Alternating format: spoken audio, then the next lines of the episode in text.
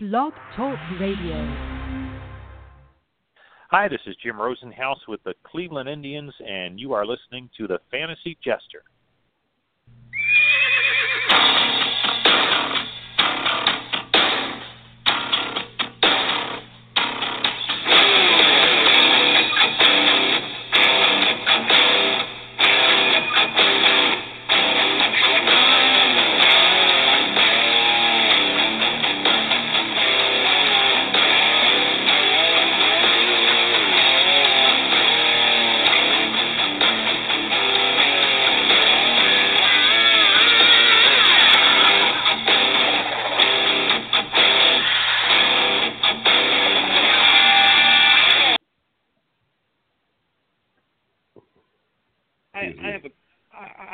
Question for you, Jim, and this is a jump in the gun, but I'd really like your perspective on this. On a national level, how big do you think a Cubs versus Indians World Series would be? I think the Giants will win. I think the Giants will win. I think the Giants will. Uh, I think they're going to lose to Washington. The Giants will lose to Minnesota. Unfortunately, Big Blue not good. They won't rebound this week either against Green Bay. No, this is the week. Uh, I think that we go ahead and uh, get things back on track. I can see them beating Baltimore. No, early game out in London. I don't think the Rams have the firepower. I'm going Giants. In a close one, I I really see the. Uh, I, I think the Giants are going to win this one against the Eagles.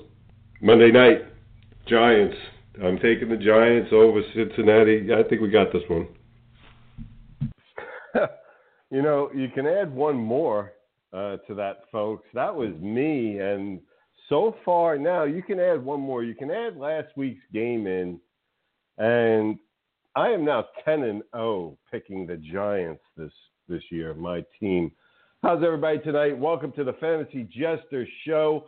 I am he, he is I, and together we bring you one hell of a show for the next two hours. Free cheeseburger for listening today, folks. Listen in. Free cheeseburger for listening to a podcast. Could that really be real, or is that some kind of silliness on the jester's part? Stay tuned. We're going to find out. But yeah, I uh, by the time you're done, I promise you, if you listen to what I say, if you do what I say, you'll get a free cheeseburger. If you don't, you don't get a cheeseburger. That's fine with me. I'm going to have a free cheeseburger just about every time. So listen in. I will tell you how Fantasy Jester Show tonight coming to you from DeLand, Florida. Absolutely beautiful night, fall night, 60 degrees. There is, uh, we've got the windows open and you can smell. You know, I'm sorry for those of you uh, that won't understand this, but yes, at 60 degrees, we've got our fireplaces going. So, you know, just picture the house being open, gorgeous weather, a little smell of the fireplace going, getting ready, just got done. I'm still full from Thanksgiving. I think I set a record. Oh, my Lord. Folks, I hope wherever you're listening, you had a great Thanksgiving and it is absolutely as beautiful as we get ready now. That's December knocking at the door, folks. Christmas time is coming and it's a great time of year. No greater time to be listening to the Fantasy Jester Show as we have a bunch going on for you tonight. You know, obviously going to bring in JT. You know, he's on all the podcasts with me. Everywhere I go, you can find him on Twitter, Fez437, F E Z 437. You can ask him anything you want. Also, he's with me on Wednesday nights, FXE Live, our wrestling show, talks about our wrestling brand, FXE, Florida Extreme Entertainment. And also, we talk uh, WWE and that, and if there's any other news in any other dying brand. And then, you know, Thursday nights, we have the Gridiron guys, except if it's Thanksgiving or internet service provider problems. But Thursday nights, Gridiron guys taking you all the way through to week 17. And then that show, that's it. You know, we'll go ahead, we'll put it on the burner until next season. We'll break it out again next year. But once the season is over, so is Gridiron guys. During the playoffs, everything will be handled here, right here for you on the Fantasy Jester Show. All NFL playoff talk will be here. You won't want to go anywhere else as we're going to bring you some really good insider information during those playoffs. We've got people in different areas now that are going to be able to help us with this. We'll talk more about that later. Also, you know, we're brought to you by FantasyJesterSports.com, and you can look forward to all the NFL coverage and the playoff coverage coming from there.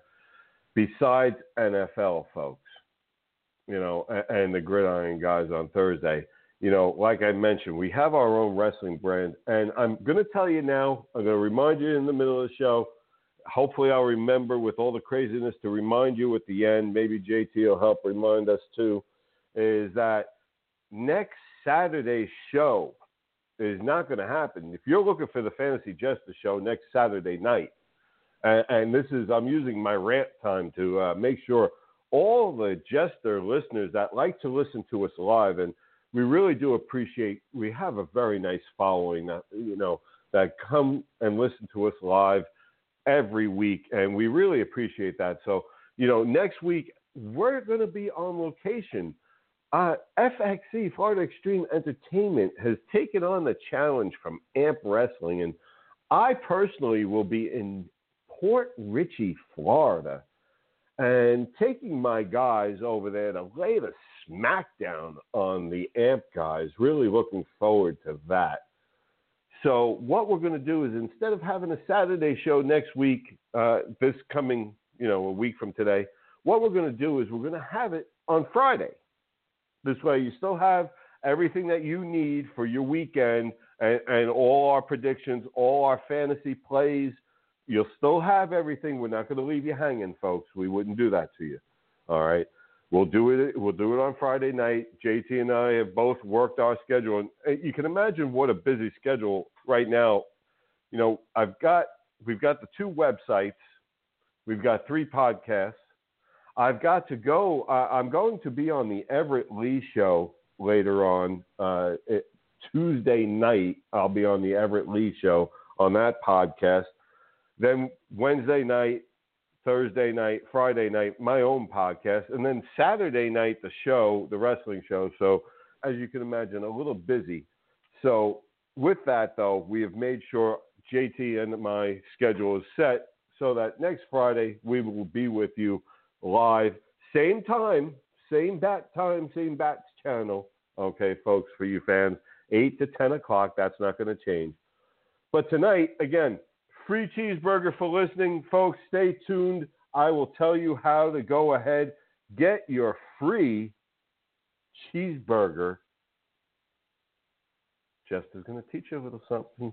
Going to get a free cheeseburger just for listening to my show. All right. What else do we have? Major League Baseball. We're going to talk a little bit about the MVPs. You know, that came out. We we didn't talk about it with all the excitement of FXE last week. We didn't talk the MVPs. They came out, and, and it's Trout and Bryant. And JT and I have something to say. I personally have something to say about the Bryant pick, and uh, we'll get to that. Wrestling. We're going to talk a little bit about the Survivor Series, okay, and then we'll, you know what's going on but mostly we want to hit the news. Uh, we've got everything that's going on with FXE. We've had some signings. We've had some articles. We're going to have two call-ins tonight. We're going to have Hound Dog, and we're going to have Renegade. Now, I know he does what he wants to do, but you know what? One of the things that he likes to do, and this is what I can count on, he likes to beat people up. So when I told him that Hound Dog was going to be on, and Hound Dog, you know, really had something to say, it was pretty easy to get Renegade to come on, call in, and, and get him to be like, you know, well, Renegade. He, he, he's not happy. He hears the Hound Dog talking over there uh, from the West Coast, and he's not used to he's not used to that chit chat kind of stuff going on and uh, so as soon as I told him there was some chatter going on, uh, he said he'd try and call in. So we'll see. Again, hopefully he will. NBA talk. Weren't the Spurs supposed to be finished and Pop was supposed to be out of the door? Uh, when Duncan left and all this, and everybody's getting old, and you know, guys are leaving the team and, and turnover of guys. And, you know, Pop had even said maybe, you know, Duncan leaves, I'm going to leave too. But, you know, they were supposed to be done. And, and wow, hey, look at where the Spurs are today. NHL, going to talk a little quickly about the LA Kings. And speaking of quick, when he gets back, what will the LA Kings do? And is this the time possibly to start looking at maybe trading him? You got a team that could use some help. We'll talk about that with JT. NFL predictions for both games and the fantasy outlook for all the games, I mean, and your fantasy outlook. I've got a player for you guys that if you've got a uh, dynasty league, got a little space, maybe you could stash somebody away. I know he's available in just about every league except for the league I play in. We're going to give you him later on. Football people, stick around. But now, without any further ado, let's get him in here. My man, my partner, the guy I hate to do any sports. You know, listen, if I'm going to talk sports, there is a short list of people I want to talk sports with. This is one of them, folks, and you should listen to JT. How are you tonight? Doing great, Jester. I'm uh, we're a week closer to the invasion of AMP. I'm amped up for that. Uh, forgive the pun there, but uh, few other things we got to talk about tonight. Like you said, we got the MVP uh, discussion to go, and uh, you know something I want to get your take on with the uh, passing of Fidel Castro. I'm curious to hear your opinion later on when we talk baseball about how that affects the uh, influx of all the Cuban talent that we've been seeing over the last few years. Yeah, it should be interesting in, uh, uh, about what dynamics change just in general about Cuba, but he's pretty much uh, been away uh, and not in control. So I, I don't know how much is going to change, and we'll get to that in a minute. But you know, you mentioned the thing about AMP. You know, JT, I don't think that AMP or the good people of Port Richey, Florida, know what's coming. I, I really no. don't think I, I really don't think they know what's coming. Folks, my friends out there, Port Richey Wrestling, I'm going to call you my friends already. If you're a wrestling fan, you're already my friend, okay? Port Richey, I'm telling you, I, I know you're used to wrestling out there, but I'm bringing FXE. I, am bringing American Militia. I'm going to bring Renegade. I'm going to bring Joey Cage. I'm going to bring a developmental guy that is just phenomenal. Besides bringing two guys that I can tell you, you haven't seen seven foot three militia. And then the renegade, well, he's just he as much as him and I don't like each other, JT. Okay, there's a reason why I put up with it. You know, it's like oh yeah, he's like To. You put up with T.O.'s crap just because he has talent, you know, or or any of these other prima donnas in sports, and, and really that's what Renegade is. He's a prima donna. And, and, and listen, I've told him this, and, and he knows it, and I paid him dearly. You know, listen, we'll talk about that a little bit more and, and, and, get to that. Let's get into Major League Baseball though. JT MVPs. Did you agree with Trout and Bryant? I know me personally, I didn't agree with Bryant, and I don't know. What do you well, have to say? I'll give you my opinion in a minute. All right. Well, let me let me take the American League side here. I'm a huge Mike Trout fan, but I do not agree with Mike Trout bringing home that MVP this year. In fact, I had him third in my voting. Um, I had Ho- uh, Jose Altuve, the second baseman from the Astros, second. But the guy that I think really got robbed was Mookie Betts. You know, you're looking at a guy that batted 318 on the season, 31 homers, 113 driven in, 42 doubles, a Gold Glove center fielder, Silver Slugger Award bat on a team that made the playoffs. The only numbers that really stood out with Trout over Mookie was the walks, 106, I believe, uh, for Trout versus only 49 for Mookie Betts. But the, uh, the rest of the numbers, pretty much across the board to me, screamed this kid should have got the award. So I was not a fan of uh, Trout getting it this year. The uh, you know, it's crazy to think that somebody in Boston got overlooked. Oh, exactly. For a West just, Coast I, player, I find that odd. Yeah, I just find that odd. I, I, I really do, and you know, you put up a, a, a great argument there, and you know, uh, I guess because Trout's the po- one of the poster boys of the league, that's that's how he got and, it. And he is, and that's no knock on him. And I know it's happened before. A Rod with the Rangers back in the early 2000s, you know, MVP mm-hmm. winner on a team yeah. that did not make the playoffs or a bad team. So there there is precedence for it, but generally that award goes to a guy that leads his team to the playoffs or farther. So Mookie Betts would be my choice there. Are you the kind of guy that looks solely at stats? In other words, if I was to give you, say, 11 stats, and somebody was better in a majority of them, does that weigh with you, or is it how he, you know, how much do, how much emphasis? I guess this is what I should ask. How much emphasis do you put on the MVP being a guy whose team went to the playoffs? Um, it has some bearing on my decision. I wouldn't say a lot. It's not weighted towards that. For me, I look at how a guy affects the team.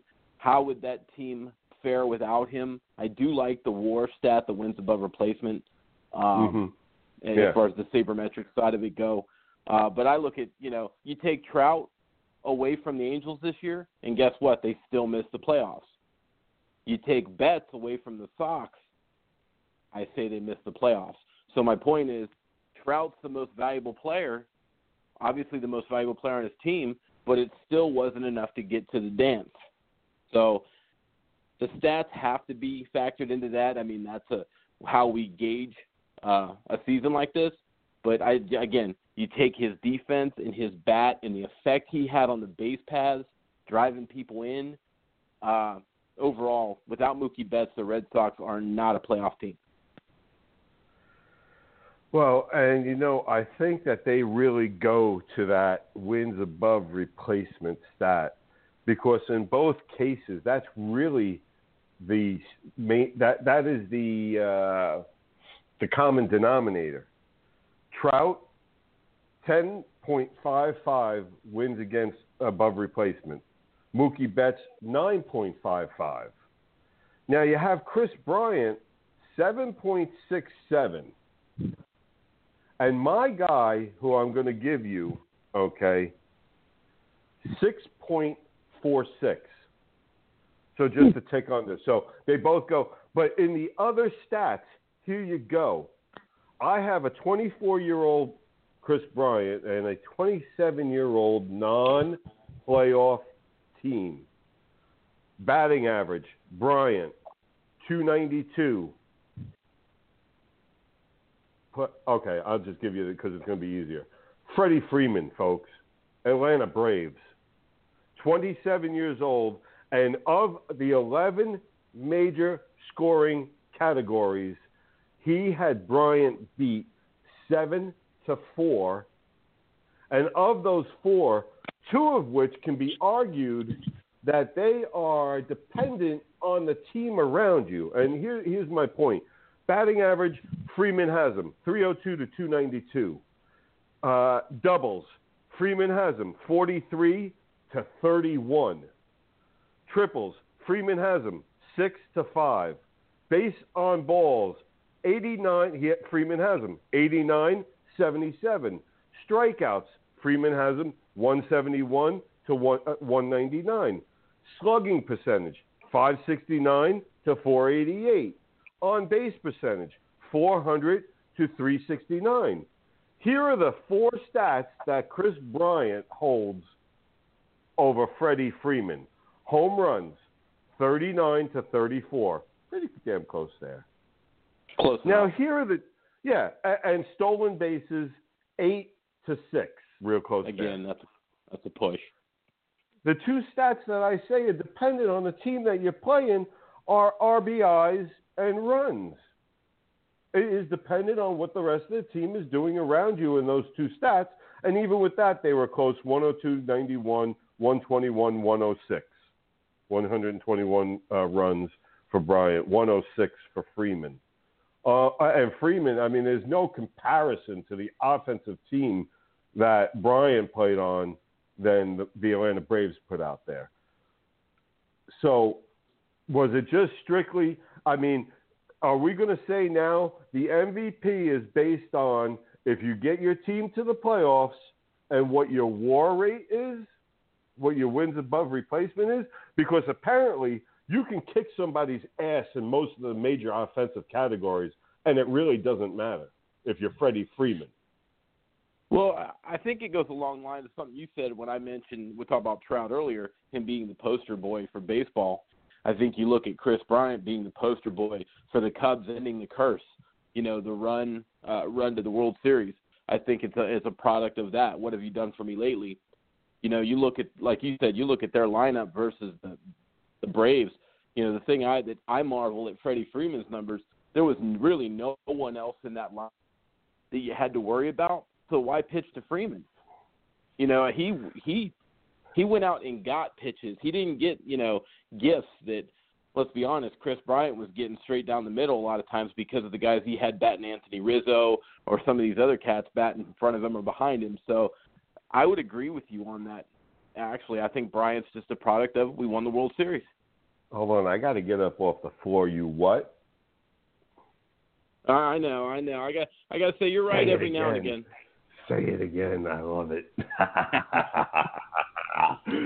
I love it when you have to say that. Let me ask okay. you this. Let me ask you this. Yeah, if you if you were to flip teams and say Bryant's the Brave this past year, Freddie Freeman was in Chicago, do you think those numbers would be anywhere near as close as they were in some of those categories? Because I don't. I don't think Bry- Bryant Cade. Let's be honest, 200 times.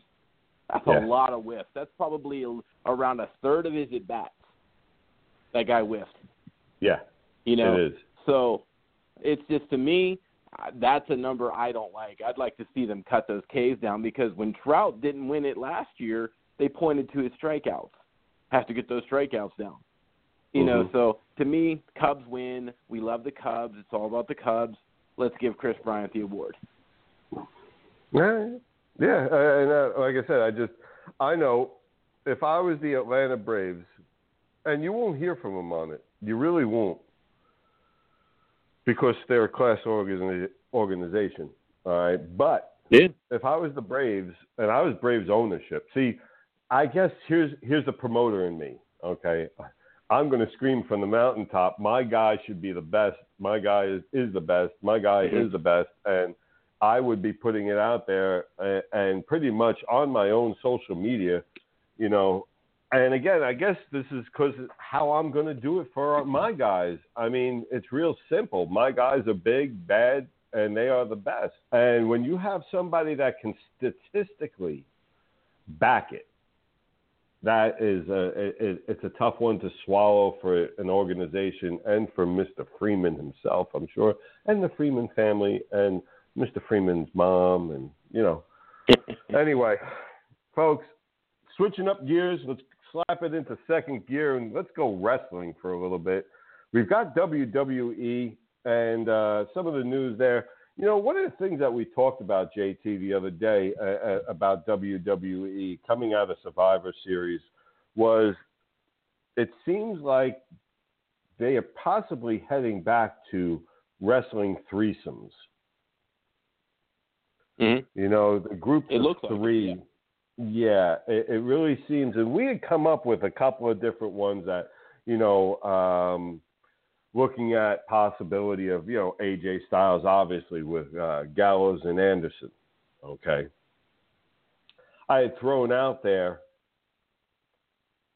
the idea of Rock and Usos doing a right. couple of programs together that would be a good threesome if we and this is where I would go with it. See again, I like the idea of going with the little factions.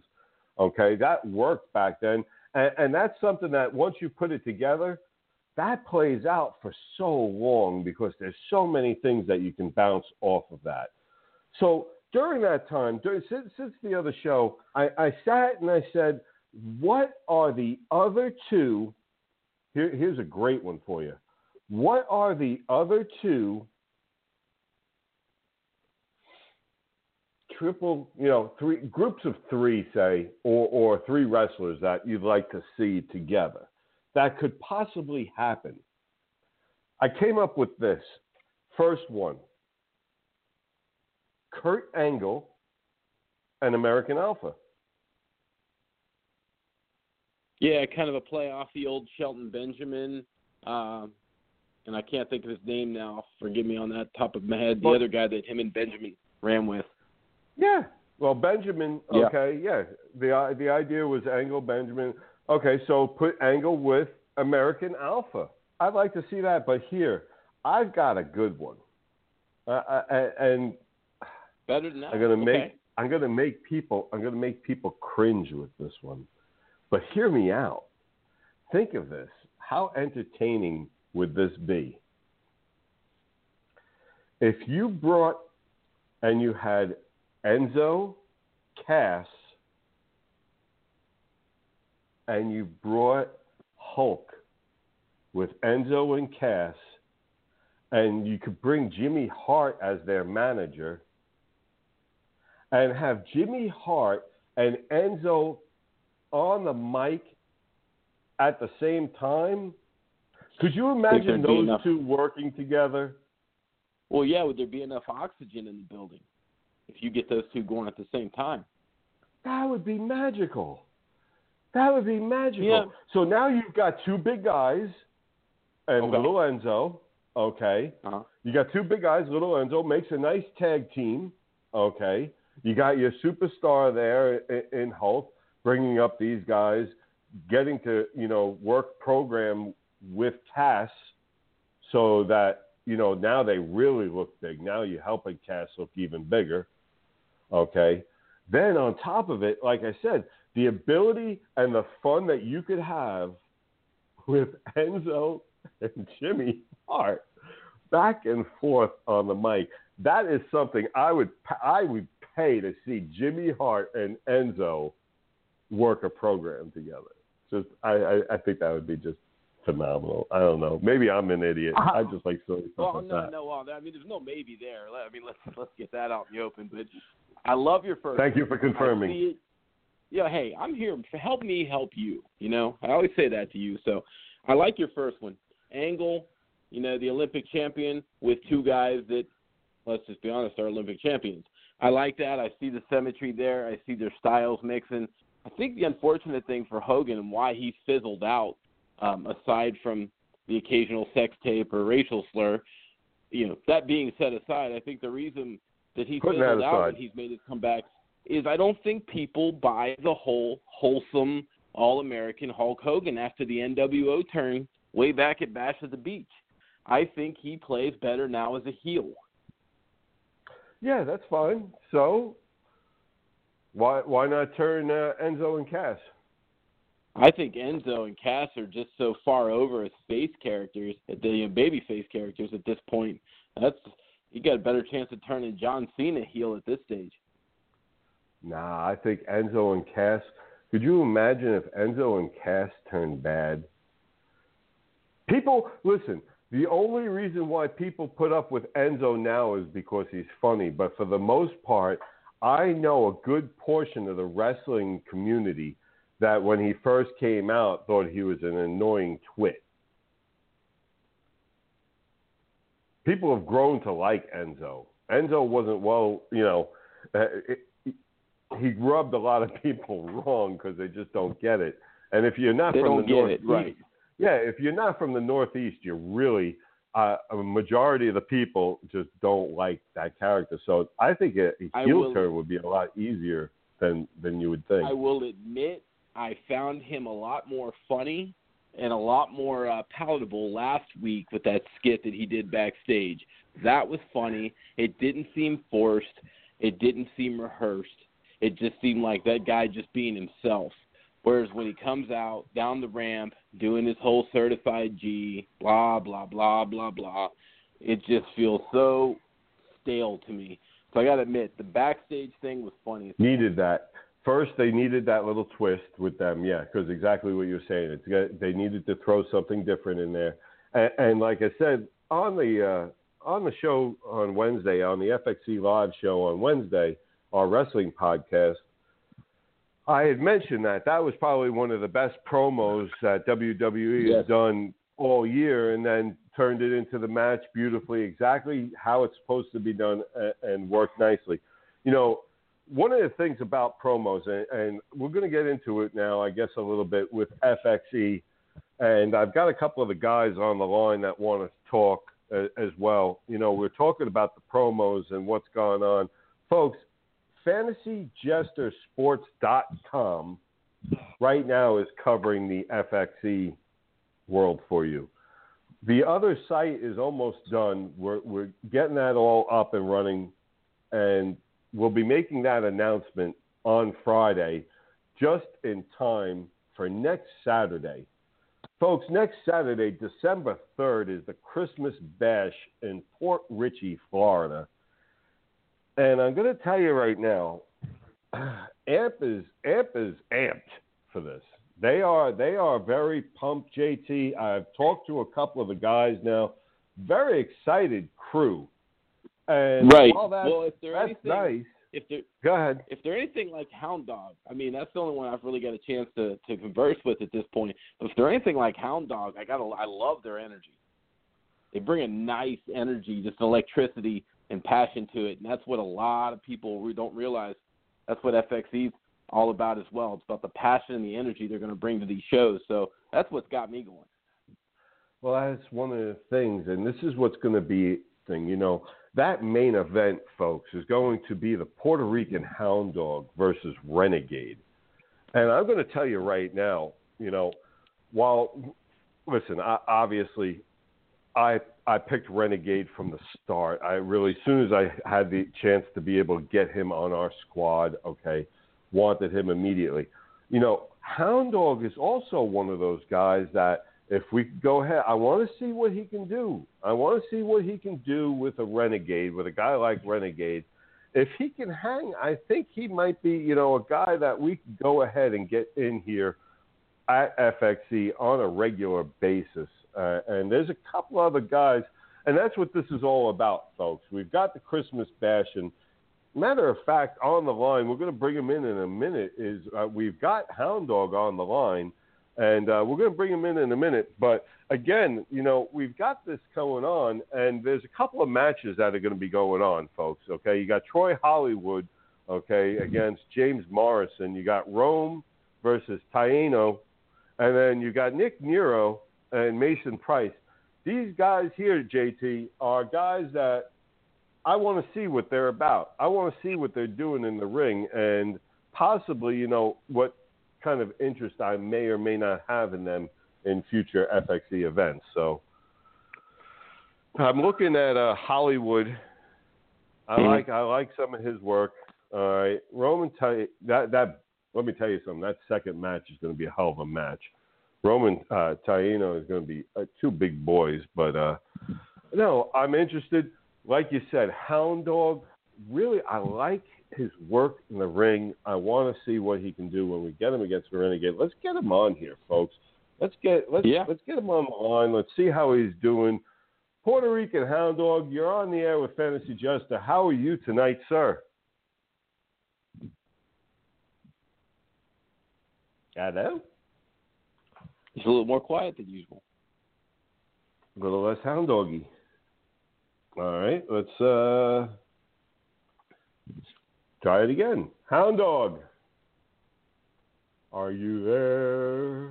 And it looks like we've lost the Hound Dog. One of the guys that Love we didn't lose. Yeah, yeah, yeah. Hey, listen, it happens, and uh, I don't know. You know, hey, listen, we're in the era. Here's one of the things. And listen, anybody who has a cell phone understands that happens.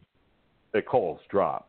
There's nothing you can do. I mean, uh, the best cell phone in the world, and I happen to have a very good cell phone. Every once in a while, it happens. What we can do then is because he's on the line, and I guess he's on the line because he's heard what Hound Dog had to say. I hate to do this, JT. You ready? No, bring him in. Bring him in. All right. Renegade. What's up, man? How you doing? Hey, what's up with you, Jester? Getting ready for this match, man. You know, I hear a lot of going on. I hear. Uh, wait, wait. Let me West tell you something right now. Hey, this is my time and my time to talk. I did not call in to talk to you, and I did not call in to talk to that snot-nosed kid, JT. I'm here to talk about the Puerto Rican Chihuahua. Understand he's not on the line because he know I'm here. And let me tell you something. The Puerto Rican Chihuahua, Saturday night in New Port Richey, you better have the A game because you're going to need it.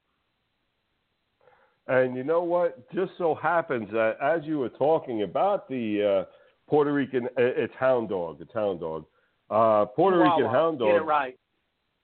No, all right. I'll let you solve that with him. I'm going to call him the hound dog. And hound dog, are you there this time now, sir? Yes, you finally, uh, your machine or whatever you're using finally remembered to dial the, the professional wrestlers on here. Uh, but, you know, something, I'm hearing what Mr. Renegade has to say. Uh, you know, Sons of Anarchy finished already, so why don't you get back on your little bike, because we know you don't ride a motorcycle, you ride a tricycle, and go back home. You want to come to New Port Richey to the big dog's house? Come on, bro. We can play. I got nothing for, for respect for anyone who trained under Malenko, but trust me, by the end of the night, I'm gonna kick your head off. I don't think you're man enough to kick my head off. Let me tell you something. You better get in the gym. You better work out because the only exercise you do is lifting Big Macs at McDonald's every day. Oh, you know, that's a good six pack all the time. I have some McDonald's. But why don't I leave the kids' meals for you and I'll go to a place like, I don't know, a nice, beautiful restaurant and I'll get the filet mignon while you eat chicken nuggets. Hey, Oh, we uh, don't call the you know- Waffle House a fancy restaurant. Oh no, you, I- you I go to think- Waffle House? That's Go where to you the eat at the Waffle I House. hear, I hear they got good chicken for you. Bro, I go to places like Let me Grill tell you 54. buddy. Shoot, Let me tell you Applebee's. I'll go to Applebee's I, before I, I go to hope, your I house. hope, I hope you don't bring no fleas with you, and I hope we don't need no pee pads all over the ring. Because I hope you're potty trained, and I hope you've been neutered. You know, I will say this. My wife constantly says how well she trained me. But even though my wife trained me, there's only one training that matters on December the 3rd. It's the whooping you're going to get in that ring, boy. Yeah. All right, Hound Let me tell you something. right. I hope all you friends in Newport Richards come down Saturday night because I'm going to take a newspaper and roll it up and beat you like a dog you are. You know, guys, I'm gonna I'm gonna have to put both of these guys on hold, JT. You know, guys, listen, I I get it, I get it, I get it. You know, they have both been. I'm gonna bring them both on one at a time, just real quick, okay, to get one last word in. You know, JT, they are both, and, Wow. and this is one thing. Yeah, one of the things that has been good about this, as uh, sitting in my seat, sitting in my seat, you get to see exactly who really likes and and embraces the rivalries. Okay, Right, I've talked right. to you know I've been talking to a couple of different guys, and why they're not on the show is because they're like, yeah, all right, yeah, you know, all right, I'll, I'll do what I can and all that. Now, Both these now, guys, now I, I gotta throw, I gotta throw something out there at you real quick. Now, wait, I gotta stop you right there. You didn't Yeah. tell me that Renegade had like supernatural powers when he called me a snot-nosed kid. How did he know I had a cold? I mean, how did he know that? That's uh, scary, man. he's got some supernatural ability. That's uh, that's probably one of the nicest things he said about you too. I hate to tell you, but It really is. we'll go. I appreciate it- the kid part. what we'll do is I'm going to bring in uh, Hound Dog real quick. It, it's over at his show. I'm going to give him something to say, and then I'll let one of my guys. I'll let Renegade have the last word, and then the next time you'll hear from them, folks, December the third, Port Richey, Florida. Hound Dog, what do you have to say to the crowd? What do you have to say to the good people of Port Richey, Florida, or the Renegade, or both? Both. You know, people forget that that guys who trained under Malenko uh, trained with one of the best in this business. The problem is that people forget that even though you might have trained with the best, doesn't necessarily mean that you cut the mustard, as they say. See, I went from Puerto Rico when people used to tell me I couldn't hang. People used to say I couldn't even make it out to, to the first my first match. And this is what I've done time and time again It's prove people why I am one of the best professional wrestlers, not just in the Puerto Rico and New York and here in Florida, but pretty much the world. My abilities are great, and everywhere I've gone, I've become champion. I said this once and I said it again. Bro, sometimes people who are given the silver spoons don't deserve it. And guess what? Nothing was given to me. I earned it. And the people in New Port Richey and Port Richey and Hudson and Spring Hill, Orlando, Miami, everyone see the best of me. And they see the worst. But at the end of the day, in my yard, my new hometown of Port Richey, Florida, Renegade, usually they say, I'm going to leave with my tail between my legs. Brother, you're going to leave with your bike between your legs and crying like the baby that you are. So you guys have a good night. To the rest of the fans, who come December, you're going to see the best of the Puerto Rican Hound Dog. And we're looking forward to it, Hound Dog. We are looking forward Yes. to it. We, I, I, you know, uh, for all the talking, real quick, I, I appreciate the invitation, and uh, we're looking forward to this December third, Port Richey, Florida, folks. That was the Puerto Rican Hound Dog, and really, he he's a good guy, great wrestler, um, but I really think he doesn't know what he's in for.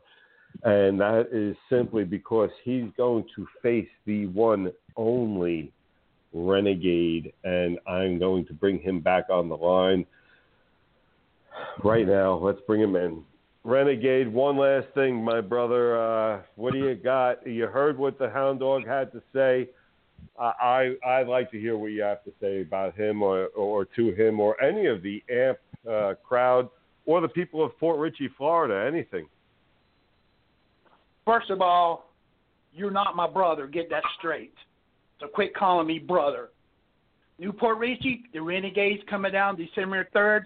I'm going to the armpit capital of the world down there in New Port Richey, and all your fans who, who love the Puerto Rican Chihuahua, come on down there and get. He's going to get beaten just like a dog that he deserved.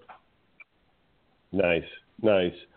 Folks, Renegade is really just, he's that kind of guy that is going to get in there. And, and people, you know, Port Richey, when he comes in the arena, you know, make sure you stay out of his way. He's not there to sign autographs. He's not there to shake hands. He's not there to take pictures, selfies, and all that crap. Okay? You can see JT, man of a few words. He puts it simple. He puts it to the point. There is, you know, Right, and that is right. one of the things that you know ultimately I do like about him. As you know, I'm a very straightforward, straight to the point kind of guy, and that is probably one of the only good qualities that he has. Um, but Well, I mean, you listen to this guy though. Listen to what he's got to say. He- He's all about business, not about playing games. He's not about this or that. He's gonna go out there to kick someone's ass and be done with it. So, hey, I'm FXE guy, so I'm glad he's on our side, whether he likes us or not. Yeah, I really don't care. Uh, again, uh, as I said, I really don't care if he likes me. I just want him to win and make us look good. As long as he wins and makes us look good, I really don't care. Folks, if you can come in here and win and make us look good, okay, you can get the same kind of payday. If you're a wrestler and and you're any good at your craft, listen. Right now, we're going over there, folks. Okay, December third we're going to do this invasion. We're going to go over there. We we like this whole you know Christmas bash and coming over there to see what these guys got. And, and, and my guess is also, you know, I, I'm sure that there's going to be people that are going to want a rematch. Obviously, doesn't matter who whether it's uh you know our guys, his guys, or his guys in his own matches there that he's got going on. You know, people are going to want the whole rematch to that. So it'll be interesting. what happens. I have a feeling come January there, there might be a rematch in the works, and that'll be interesting to see. You know, we take it from there. But you remember one thing, folks, and this is for those of you who are new to the FXE and, and everything that's going on. We are not just going to go play little places and do indie stuff and all that, okay? This is just practice and getting guys together and checking out some more talent but JT, we have bigger aspirations. We're headed to television, brother. Right. And I'm sure I Yes, can we- call you brother and not have any problems, unlike the Renegade. But Yeah, none whatsoever. Here's the thing we are headed to television, folks. This is not a joke. This is not a game. This is not just JT, I, Renegade, and the boys, Joey Cage, American Militia, and everybody here at FXE and FantasyJesterSports.com who brings you all this. Let me tell you something. This isn't just about December 3rd. December 3rd is a building block. December 3rd is the first step towards television, towards being ahead of TNA. And if we're not ahead of TNA by summer, summer, I give it just several months because remember, and, and for those of you who missed it, because there are people, believe it or not, JT, there are people who didn't listen to the FXE live show the other night. Believe it or not. Wow, There are I- people that's that hard to fathom that, but okay. Well, and you know what? Here's the thing. Uh, it wasn't too many people, not by the numbers. the uh, numbers looked real good on this one. Uh, uh, and let me tell you something FXE gets its fair share of listeners, but, you know, it's the whole. Uh, the whole thing is this, folks. We're headed to television, but we're also headed to our extreme pay per view events. Our televised programs are going to be at what's going to be called our home arena. And then every once in a while, we're going to travel outside of the home arena. One of those pay per views we announced at FXE Live the other night is the pay per view event called Ring of Fire. At the Ring of Fire, one of the matches and the last match of the night, where we will instruct everyone with children that they should leave. The match is called Up in Flames because there is no disqualification. There is a distinct winner and loser to the match. And that loser will be set on fire.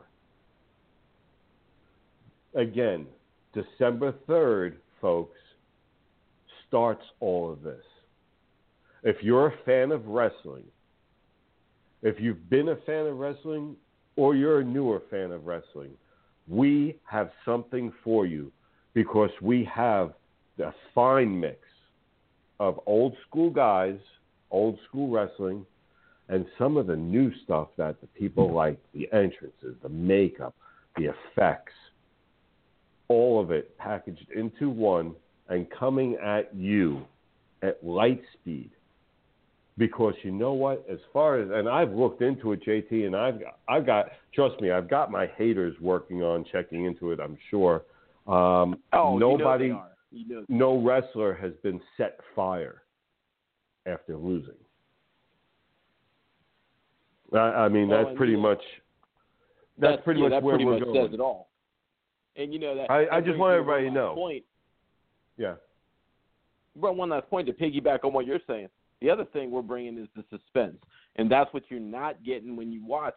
Unfortunately, a lot of times WWE, TNA, some of these other uh, programs, because like you've talked about before, Jester, they basically tell you what's going to happen before the match, and we won't be doing that. So don't forget to keep suspense involved in that. Well, here's the thing: is I've had people I've had people asking me what is extreme, what is extreme, why are you calling it extreme, and all this stuff. And if I'm giving you okay, here's one for you, folks. Here's a good one for you.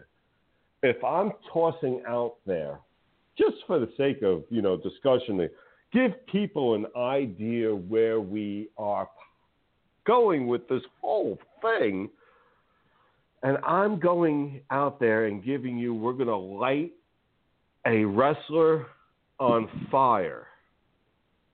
Can you imagine what I'm not telling you? Good point. Folks, FXE, Florida Extreme Entertainment. Get used to the name, get used to hearing it. We are everywhere now. We have and get used fantasy just yeah, fantasyjestersports.com with the coverage. We have the other website launching and ready for next Saturday. It will be out on Friday. We'll be announcing it Friday. Then, so you got those websites. Plus, we also have places like SE Scoops, who we talk to on Twitter and retweet our things. We have PWP Nation. Yeah, PWP Nation on Twitter yes. who goes ahead and retweets our stuff. Great people over there as well. You know, it, it's over on Twitter. We've got other people plus ourselves on Twitter. You've got fantasyjestersports.com, one website, plus our other one that is going to strictly be for FXE. Then you've got our podcast here, Fantasy Jester Show.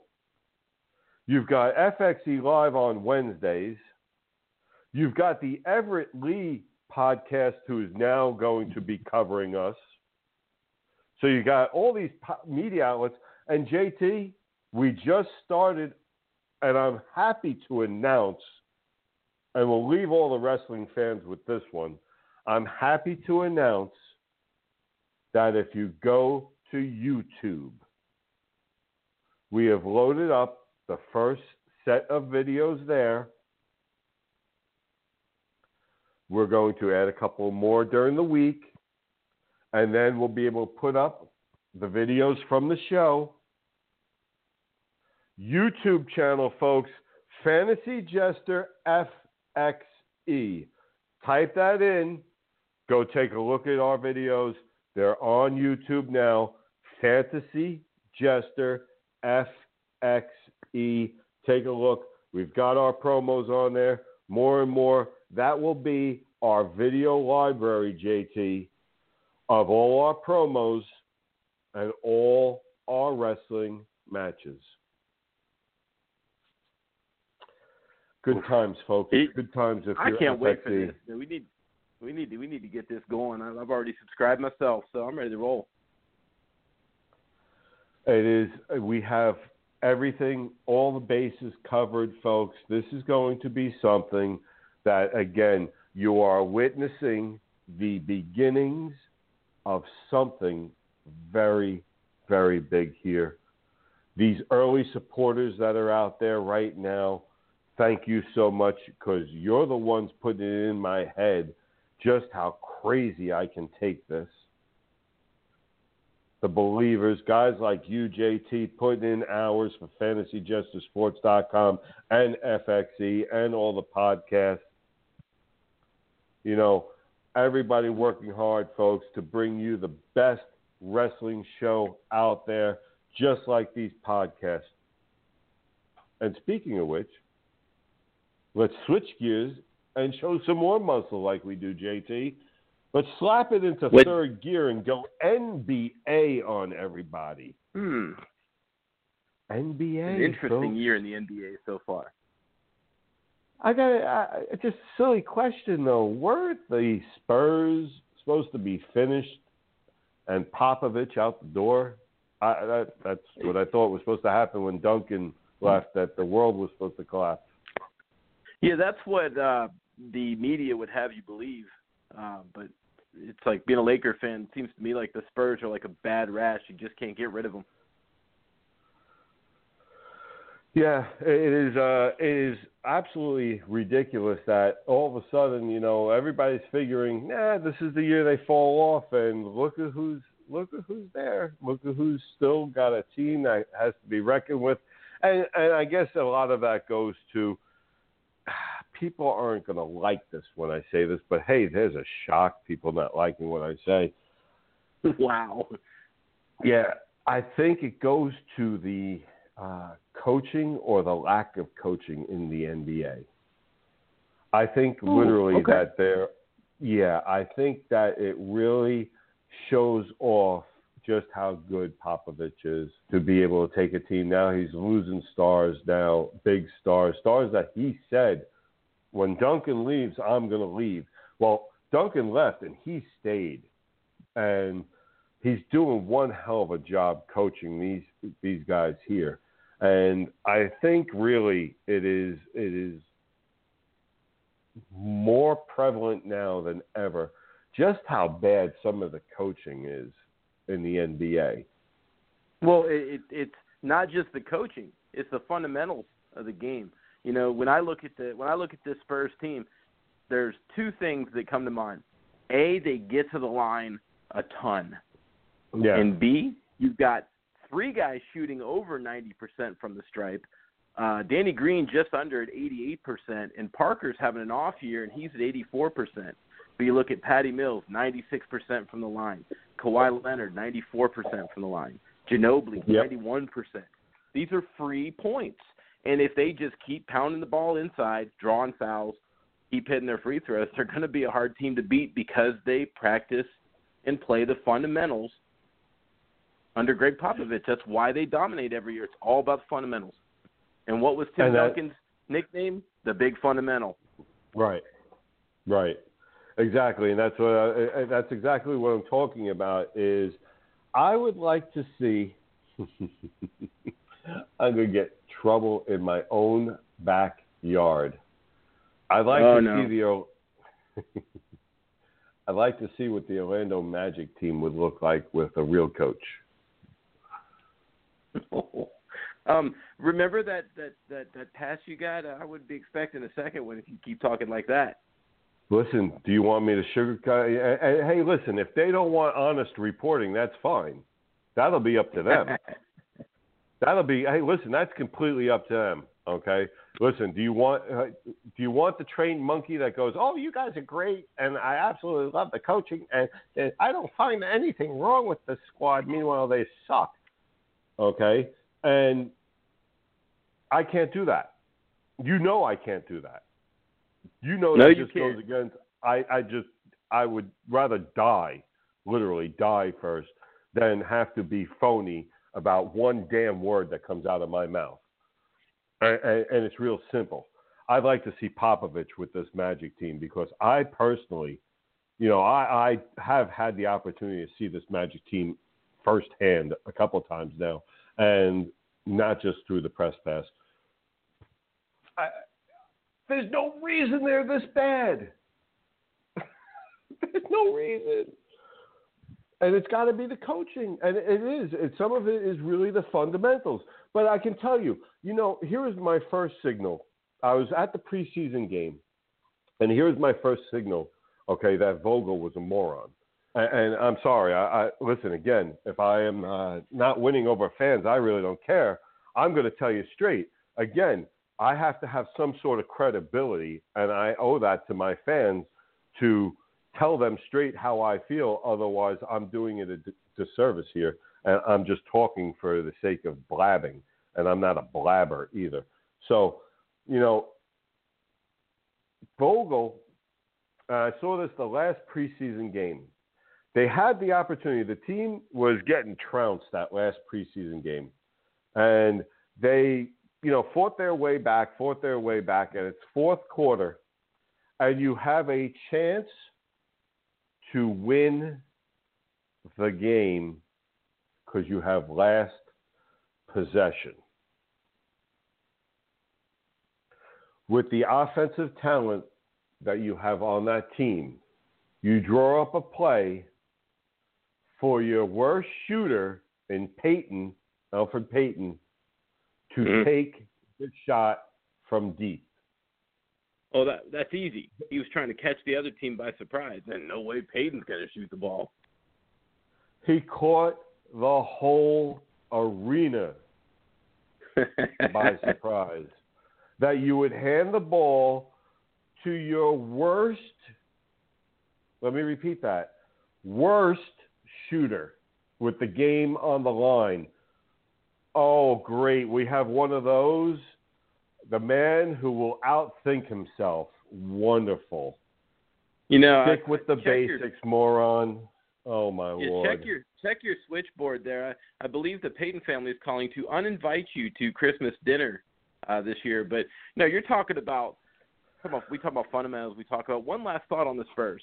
You got a guy like Kawhi Leonard, okay, drafted Mhm. 15th overall in 2011 by the Indiana Pacers, a guy that San Antonio scouted, they liked, they made a draft day deal to get this guy. Obviously, 14 teams passed on this guy, and what you're looking at is the guy that scores the ball, shoots free throws, rebounds, passes, and is a first team All NBA defensive player. 6'7", 230, great size. These are the kind of guys that they routinely go out and draft, and I think that's where the Magic are missing. They're not drafting these kind of guys. The Spurs draft well. They don't overspend in free agency, and they win. Does it remind you of another team, maybe in the NFL in the Northeast somewhere? You know, uh, before before we go on, I, I have to say something about Mr. Payton because you you made it sound like uh, I don't like that young man. I actually do. No, no, no. Listen, He's a good player. he happens He's not to a be, shooter. He's not a shooter, but he can be if he had the proper coaching. Now, I've seen this That's kid fair. play. I've seen him play enough. I actually do like Elfrid Payton. And, and, and let me tell you something about him. Hard worker, okay, really good. I like him on the defensive. Here's the thing. He is capable of nights like the other night.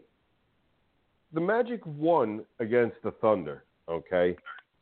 He had 23 points, nine assists, seven rebounds, two steals, and a block in 37 minutes. It's a great game. Now, if he was, yeah, now if he was coached properly, he would be able to find that consistency because that kid has been doing that. This isn't the first year he can. He, he's had games where he puts up numbers like that. The problem is, is that he's not consistent. A great coach would help somebody with the ability to pull games like that because he does. He pulls games like that, and then in the, in the next game he'll get six points. Well, well, here's the problem with that. You're talking about Elfrid Payton. One of the quickest first steps in the NBA. The guy has great handles, speed, drive the ball, draw the foul, go for shots around the hoop. I think he settles for that jumper a little too much. Even that mid-range shot of his, drive the ball, get to the hoop, and this kid could be an all-star down the road. I agree with proper coaching, and I think that's where the coaching lacks. Don't don't let him settle for that outside shot. Push the ball inside. One You've of the best coaches. Go ahead. I was gonna say you got two monsters in uh, Vooch and a few other guys. That, uh, Aaron Gordon, a few other guys Mhm. that can really finish above the rim too. Draw the defense, pass the ball. them, yeah. Yeah, I'd love to see the Magic just.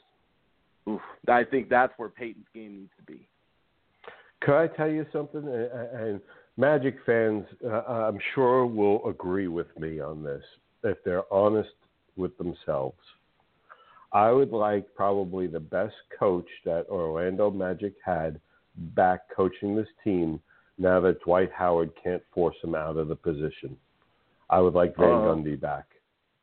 Ron Jeremy back with the Magic. I would like I would like Van Gundy back. I would like any Van Gundy back. Yeah, but No, I would no, like Van right. Gundy back. I did think you were going to pull Matty Guokas on me there for a minute, but No, I want Van Gundy back. He knows the organization. He liked it here. Okay, he doesn't have a spoiled brat and Howard to deal with. exactly, exactly. Uh, and yeah, I He- guess that's another Christmas card gone. list I'm off. And you're right. He's been a good coach wherever he's gone, so definitely would be an improvement for that team. So, um, switching up, let's go to NHL. I wanted to ask you something. Now, you know, what is, I know me personally, I look at the NHL, I look at how certain teams have no goaltending and, and certain teams have, like the LA Kings, when Quick comes back, they really could have a decision if they want to make on their goaltending situation, JT. Now, let me ask you something. As far as Quick is concerned, when he comes back, hmm. I'm I'm looking at the idea that LA has has a bunch of holes that could be filled when he comes back. That if you trade him, let him play, let him show that he's still quick. He's Jonathan Quick, but he's 30 years old. He's got some marketable value left in him. You could go ahead and really bolster this roster. You're getting great work out of Budaj. I, I, how do you feel about this, or do you think I'm just crazy? Well, aside from whether I think you're crazy or not, what you're saying makes sense. True. And the guy's also a heavy cap figure. Uh, I mean, let's be honest, this guy's paid like one of the top goaltenders because Quick is one of the top goaltenders. But you're right. You look at the Kings roster this year. There's no consistent scoring. Uh, their defense shows up on some nights, and other nights it absolutely vanishes. Um, you could probably get yourself a nice scorer and a top shelf defenseman for him. Not to mention probably a, a minor league goaltender, a prospect that you can groom. I think he would bring that kind of haul in. So I actually agree with you completely on that. Could you imagine, you know, like, well, I I don't see them trade, well, maybe to Vancouver or Calgary. Miller's gonna Miller's not happy there, and Calgary really didn't. They thought that they solved it, but apparently they haven't. And I don't know. I'm trying to think of where he could go because remember one thing too, Tampa's shopping Bishop. That's why he's struggling. Right. He's got his he's got his mind on this trade, and he can't he can't keep his head straight in net. I hope they make a trade for this kid soon because he he can't handle it. He can't handle No, and the at all. kid behind him, the kid behind him is just taking absolute advantage of the situation and showing off. Vasilevskiy. Yeah. Yes. I, I knew you'd leave me the hockey names to deal with. No worries, I got you. Well, hey, you know, I figure I'll let you shine, let you you know flex that mental muscle a little bit with your linguistic skills. I, I don't have a lot of mental muscle. Let's go with the linguistic st- skills, all right? And see, as you say it. No, what I am going to give I you though is you uh, a little bit there. I appreciate it. I appreciate it. I really do. No, one of the guys that I want to give you, and uh, we're talking about being able to say the uh, different names. This guy's from Sweden. I want to give this to you fantasy players out there. Uh, Oh yeah, you know, good, good. right now is a time where you can stash some defensive players. A lot of times, people are scrambling because they missed out on the top guys in, in defense, and it really becomes a, a, no man's land of who to grab and why should you. And you know, I, when going with defense, uh, first off, I always go with two things. You know, I look at how much time on the ice. Obviously, are they a uh, are they a power play guy? Are they a penalty killing guy? Are they both? What kind of time on the ice? So my defenseman, I really want my defenseman up there between 23 and 25 minutes a game without a question. It's nice if you get the 20. Uh, most guys are in the 20, but if you can find somebody that's 23, 25 minutes a game uh, and likes to shoot, you, you, you got somebody that has the makings. And and what I believe is I have a good one for people right now. In Oscar Klefbom, he is the defenseman, 6'3", 215 for Edmonton. And why I'm saying and giving you this kid right now is he's starting to find his rhythm. He's starting to get it, and he's getting it for a bunch of reasons. And let me go into this for you. He is a former 2011 first round pick, 19th overall. He's only owned in 17% of the leagues right now, and that's because he started off a little slow and he's picking it up. He, but he's got three goals, five assists. He's got eight points. Plus minus is an even zero right now. Power play po- points are only two. But he's got 56 shots on goal. And his time on ice is right now, he's been getting 24, 25 minutes on average a night. He also plays on the first defensive pairing. The first defensive pairing, he plays the most time on ice when it's five on five. He's also playing the power play. He's also playing the penalty killing. Why is he starting to find a rhythm? Real simple, folks. He's from Karlstad, Sweden. You know who he plays with? Adam Larsson from Skellefteå, uh, Sweden. Adam Larsson, a 2011 first round pick, just like himself, 2011 first round pick. This guy came over from the New Jersey Devils. He has solidified their defense. He's given them a little experience. He's given them elite defense. And now they've paired him with fellow countrymen in Klefbom. And, and he's just, he's really, they're both about the similar, they're, they're the same size. They're like prototype over there. Okay. They're both six three. Larsson is 205. Klefbom is 215. Okay. And Larsson is supposed to be the elite guy, but here's one for you, folks. Carl uh, um, Larsson never played on the national team. Klefbom did one year. He, he, he played one year national team, and you, on, on that Swedish national team, you've got some dynamite players like Erik Karlsson and such that it's tough to crack that lineup, and, and he did last year. So this is a kid to watch. Keep an eye on him. I know you got room to stash him, and I'm willing to bet that for a good portion of you, you have a defensive player that you can really get rid of. And this is the kid to pick up. He's on a first place team. They're 12 8 and 2 Edmonton. Take them, watch them grow right before you. And especially Dynasty League players, grab them, hold on to them forever. You're going to love it. JT, that's hockey. Nice, nice. Yeah. Are you ready to switch gears? Oh, absolutely. You ready to do this? We're going to yeah, slap it into the NFL gear. Oh, that's always a good gear. We got predictions. Yes, we That's do. what I like. You know, what did you think of? Uh, what did you think of the other night? What did you think of football on Thursday? Um, so two really good games and one predictably not so good game to cap off uh, Thanksgiving. Andrew Luck being sidelined in the concussion protocol. I think pretty much most people realized Pittsburgh was going to walk away with that game. Then on top of that, uh, healthy heaping of Le'Veon Bell to dominate that uh, anemic Colts defense. But say what I think is Tony Romo is handling things right, class act, but there's no way Dallas on their first ever 10 game win streak need to look back from Dak Prescott and Ezekiel Elliott. I mean, you look at what this kid's done. He doesn't turn the ball over. I believe he's 18 or 19 touchdowns, only two interceptions. You look at Ezekiel Elliott, who completely changed what he did week two against the Redskins, where he struggled. I think he was trying to justify his draft position. Uh, you look at a guy that catches the ball a lot better than I thought he would. He runs the ball hard. He's deceptively quick, shifty. Uh, then you look at that Dallas Steve. Kirk Cousins had a huge game, but they seem to be able to bow up at just the right points uh, and make stops when they have to.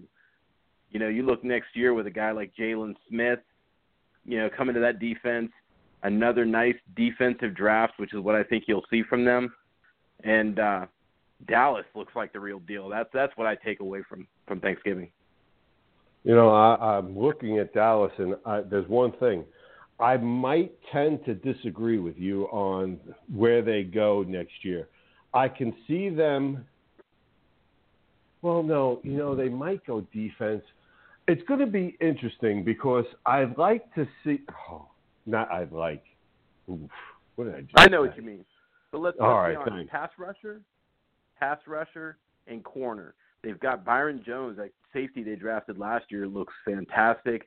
They've got some good young linebackers. They need a pass rusher and another defensive back. All right, yeah, because here's my thing, okay? I really want to see, if I'm a Dallas fan, I would want to see them get a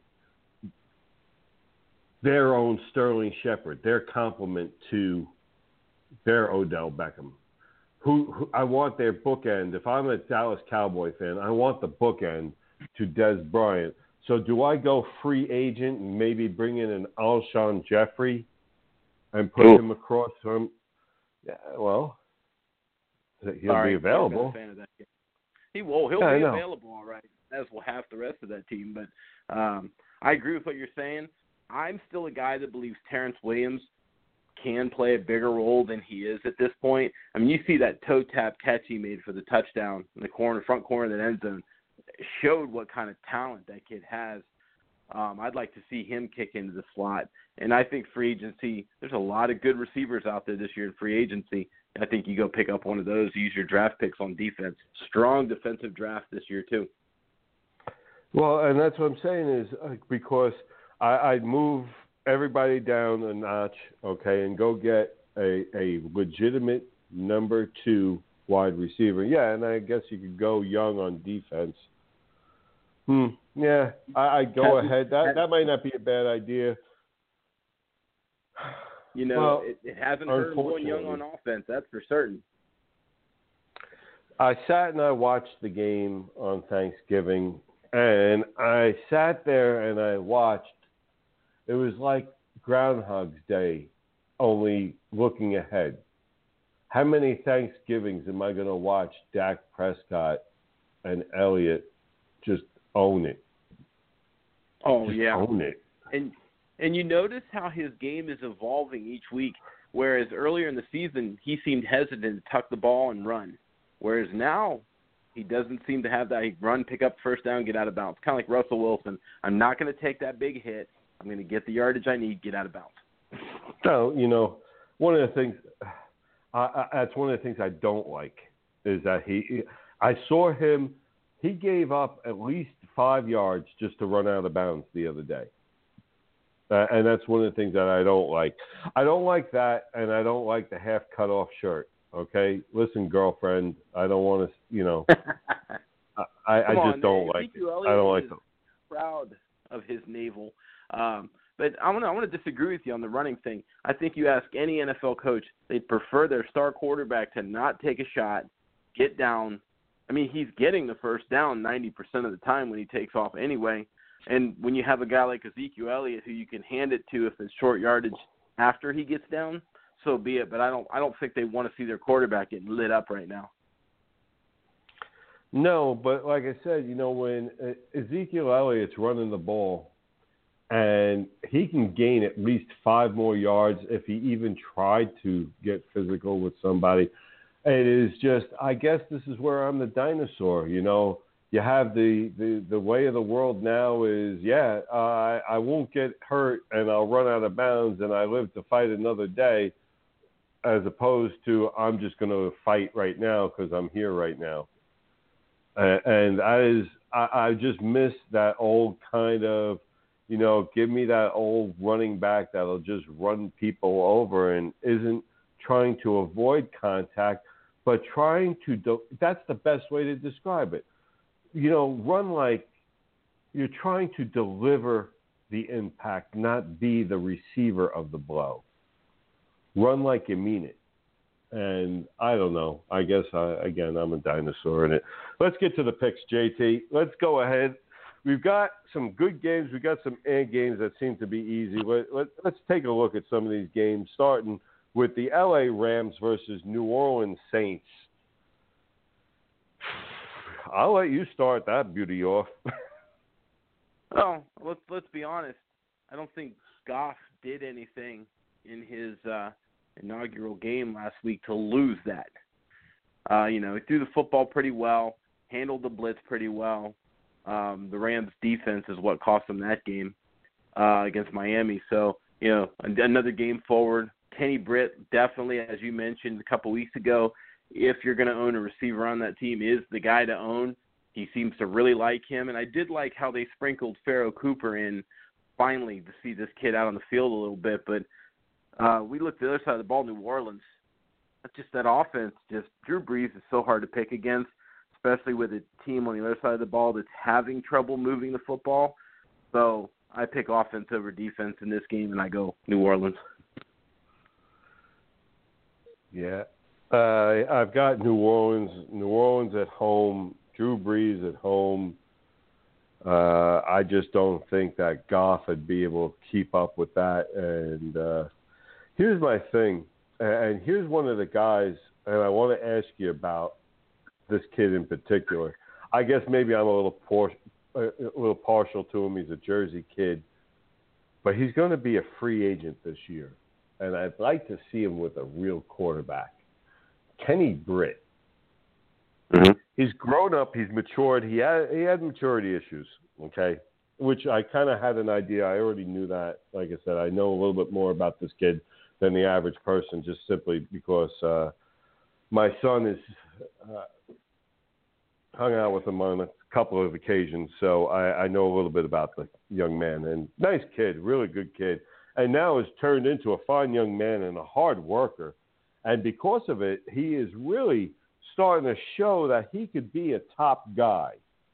Now he's going to be a free agent. Imagine if he ended up with the aforementioned Dallas Cowboys. Mhm. Mhm. Yeah, I mean, you look at Kenny Britt too. I think you go with a guy that has a you know a team that has a great quarterback or a great running game uh, because he seems to do a lot of his damage off of play action. He just seems to have a knack for finding a, a nice soft spot on the play action pass. Um, I also say look at a team that can utilize his strengths. He's not a guy you throw the ball to underneath and let him get the YAC yards. He's a guy that goes downfield, goes up and gets the ball. So somebody like Dallas, you said, Pittsburgh, somebody like that. I'm just throwing examples that like the vertical passing game, not so much like a Kansas City where they like to throw underneath and let their their receivers make the yards. So he's going to be a valuable cat for somebody. He might, he might, you know, understanding that the he, he can't go completely home, but you know, it does leave the Philadelphia Eagles, a team that is hurting at wide receiver, uh, as a, as a team that could be in play for his services, and, and that ends up that you know he'll be still be playing. He won't be for the playing for the Giants or the Jets, you know, right in his home state. But you can't get much better than that playing for the Eagles right down the turnpike. So it'll be interesting Right. to see what happens with Kenny Britt. No, I got New Orleans all the way. That's why I talked about Britt because there was nothing in this game that really, got to be honest with you, interests me. I don't even see it as a close one.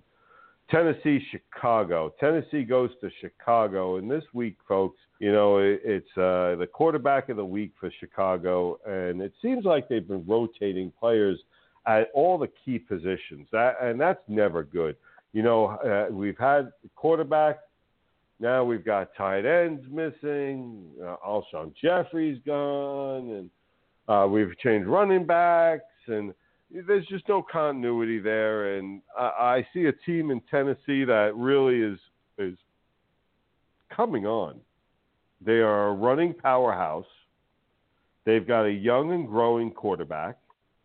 They've got a defense that is suspect. They can play good defense at times, and other times they disappear.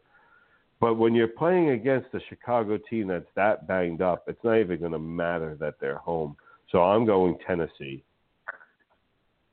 No, I look at. uh I agree with everything you're saying. I I still think addition by subtraction. I think Barkley, at even at this point, is a better option than uh, Jay Cutler. And I know some Bears fans uh, that agree with me that are lifelong Bears fans. But I'm I want to go flip side and go talk Tennessee as well.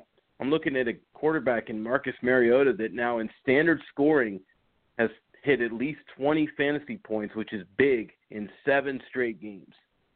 The Yeah. guy's on fire. He found Delanie Walker. Walker's definitely hit his groove. A running game is just unbelievable. And now you're getting contributions. You know, a guy you called out four or five weeks ago, we're starting to see the Tajae Sharpe that we saw in the preseason. It seems like he's uh, definitely ascending. Uh, and a guy that you fantasy people want to may, may want to take a look at if he's available, which he may be. Um, this Mhm. this is a nice recipe they have on offense. Their defense gets a little better each week, and I don't see any reason why he doesn't continue. Mariota, that is, that 20 point streak this week and a beat down of the Bears. Yeah, no doubt. No doubt, and and well said about Sharpe too. I think uh, the kid, you know, he did well during the uh, preseason. It got to uh, the real season, and game speed increased a little bit. He got a little nervous and has settled in, and you know, it, it, it's got to be tough to feel like you belong out there. And uh, I, I think he was one of those players that you know struggled with that. That he actually belonged out there, and now he's starting to seem like he's finding his confidence. So yeah, if he's on your waiver wire, that's a, that's a good call on that one, JT. One of the games, the next game here, it was one of, if not the hardest game for me to pick, folks, because both teams have shown me good and bad, and to the point of being unpredictable. And, and I don't know if JT is going to agree with me on this. But to me, the hardest game this week to pick is the Arizona at Atlanta game. JT, what are you seeing for this game, and how do, was it as difficult for you to pick this game as it is for me? Yes, yeah. It's, I'm I'm sitting there listening to you uh, and your build up, and I'm thinking he's got to be talking about Arizona Atlanta because this game was not easy when you look at everything. The one thing that tips the scales to Atlanta for me is the return of Tevin Coleman to the lineup. When him and Freeman were running as a tandem, Falcons were extremely difficult to handle on offense. Um, you throw in Julio Jones. Uh, another week for Hooper, who I really like at tight end, the guy that Matt Ryan's mentioned each of the last couple weeks is somebody that he enjoys uh, working with and somebody he's getting comfortable with. And Arizona, you know, I, I hate to bring this into football, but when your head coach is having chest pains, your mind has to be somewhere else during the game. Uh, you know, or wondering how this guy is. This team is struggling on the defensive side of the ball. Their offense, some weeks it's good, some weeks it's bad, and then you throw the coaching situation in. So I think Atlanta is the team to pick this week.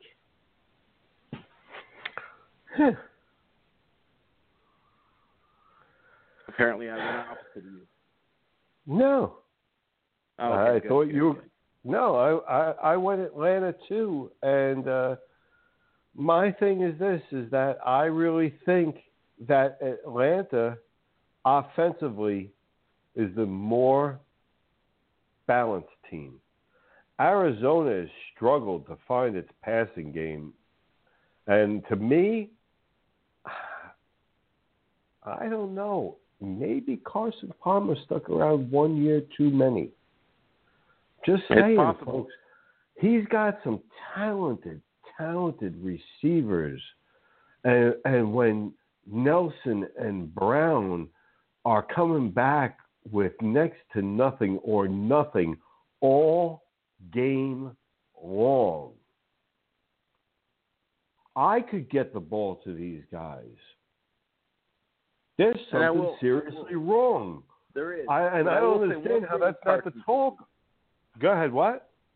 Well, one thing in Carson's defense too, if you watch a, if you watch the the Cardinals play, he has zero time on pass protection. He can't do like he did last year and hit that five or seven step drop, put the back foot in the ground, and then rip it. He's basically getting a three step drop, and he's got someone hanging on him. So I wonder if it's maybe a combination, or you know, let's just be honest, that offensive line is beat to hell, uh, and that's why you're seeing all these dump offs to David, you know, David Johnson, uh, Jermaine Gresham, and so on. You have guys like Nelson, and you got guys like Brown that I don't care hit a one step slant. One right. step, bam, get the ball out if you have to. Get the ball in these guys' hands. They are way too fast, way too talented to come away with a whole game where neither one of them do anything. That is just god awful. You've got you've got some talent on the outside, and I understand. Okay, you've got a beast at running back, and yeah, you want to run him and all that.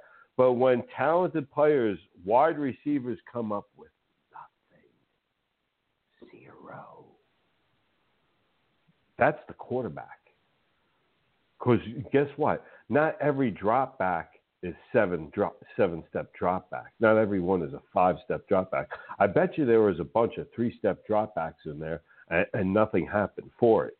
I'm telling you, Palmer Palmer's the problem in Arizona. Palmer okay, Palmer's gonna blow this window that they have right now. If they had a different quarterback, I'm gonna tell you right now, that's a Super Bowl team, and it's not a Super Bowl team because of Carson Palmer. And folks, well, there goes Carson oh, Palmer off oh, my Christmas on, card list. Yeah, you're forgetting the name too, though. You, come on, the the injury to Tyrann Mathieu, the Honey Badger, in the back end, he is basically Earl Thomas for that team. And not having him back there has exposed the back end of that defense as well. So again, I agree with you on Palmer, but I think there's more to it than just him. Uh, but anyway, like I said, I just because of that, because of their inconsistency in in the passing game, and at times the lack of a passing game, you're going to Atlanta, a team that you know is going to put points on that board. I'm sorry, I, I just don't see Arizona winning that, and it's Carson Palmer's fault. Anyway, here we go. Here's the matchup: the New York Giants versus the Cleveland Cavaliers for all that. Might as well be. Cleveland Browns. Oh. Now last week we were we were worried about this being a trap game, and now I'm hearing some bravado in there. So, but I have to say, you know, the one thing I mentioned to you about your Giants last week, the two tight end sets, and we'll see if that spurns the running game. And wow, Jennings had a hell of a running game last week going. Yeah, and as we get ready, I wonder you know, if the Giants look at that and and maybe do a little more of it. It's my point. Well, they they have to do something to get a running game, but you know, one of the things let's let's remind the folks just in case they missed it at the beginning, JT. I think the Giants will win. I think the Giants will win. I think the Giants will. Uh, I think they're going to lose to Washington. The Giants will lose to Minnesota. Unfortunately, Big Blue not good. They won't rebound this week either against Green Bay. No, this is the week. Uh, I think that we go ahead and uh, get things back on track. I can see them beating Baltimore. No, early game out in London. I don't think the Rams have the firepower. I'm going Giants. In a close one, I, I really see the. Uh, I, I think the Giants are going to win this one against the Eagles. Monday night, Giants. I'm taking the Giants over Cincinnati. I think we got this one. And then we had last week, and I am now 10 and 0. I don't know which I'm more nervous about. Me being 10 and 0 trying to make it 11 and 0 or the fact that the Giants are playing the perfect I mean, it is the perfect recipe for a trap game, folks. The Giants are traveling to Cleveland Okay, so it's in Cleveland already with a home field thing going. All right. But you say, ah, yeah, but it's Cleveland. They haven't won one yet. Reason number two that scares me they haven't won one yet. no team time, wants to be the team that did not win a game all year. Nobody does. And they are home and they're home against a team that is currently seven and three. A team that is seven and three that shouldn't be seven and three. And here's why. First of all, their point differential is just about even. There's one point between point four and points against, okay? So that right there spells a 500 team. Next up, here's one about my beloved Giants for you Big Blue fans out there and Big Blue haters. Actually, uh, this one works for both of you. Um, the New Jersey, the New Jersey Giants. Sorry for you folks back home. I had to, I had somebody ask me to do that. Um, the New Jersey, yeah, the New Jersey, uh, one of the former police officers up there. But anyway, uh, we got into a big discussion because he had heard the podcast where I talked about it. Um, of their seven victories, of the Giants' seven victories this year, it is by a total of 27 points. The lowest margin in the league. You don't have a juggernaut here in the Giants, folks. You have a team that's still struggling to find a running game.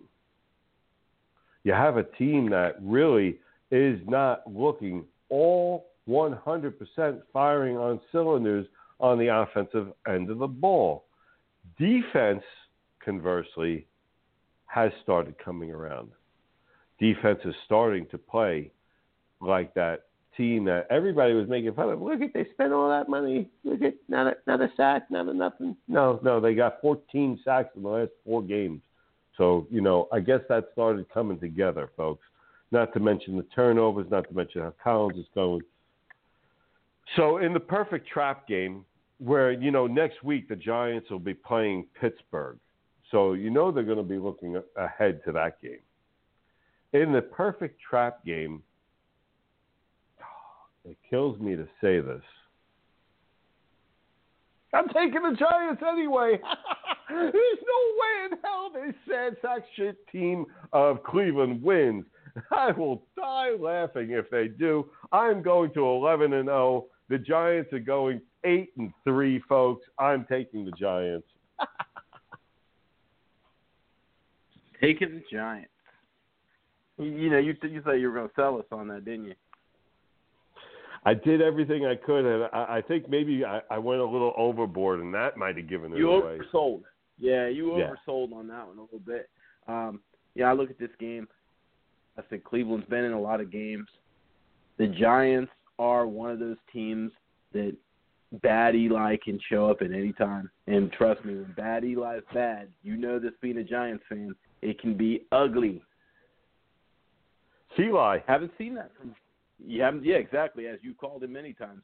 Haven't seen that from him really this year.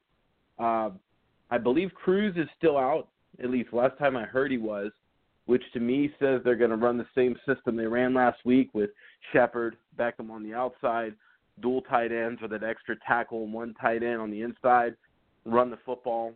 Uh, Eli's hit for 21 fantasy points in standard leagues three weeks in a row. I don't see any reason why that should change.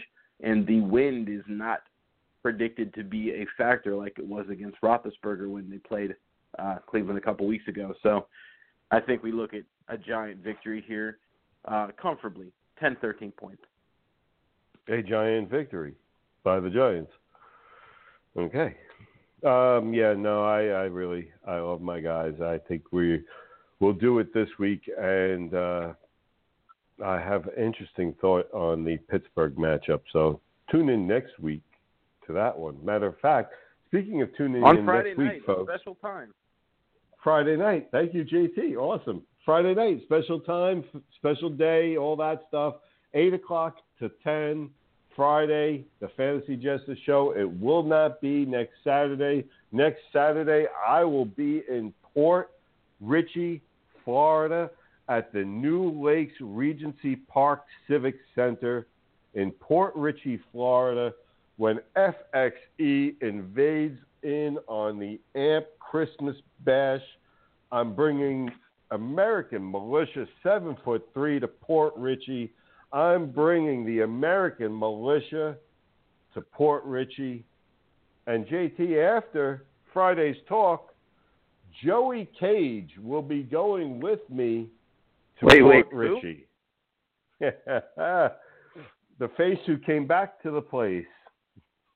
Oh, the face that returned to the place. Okay, okay, good, good.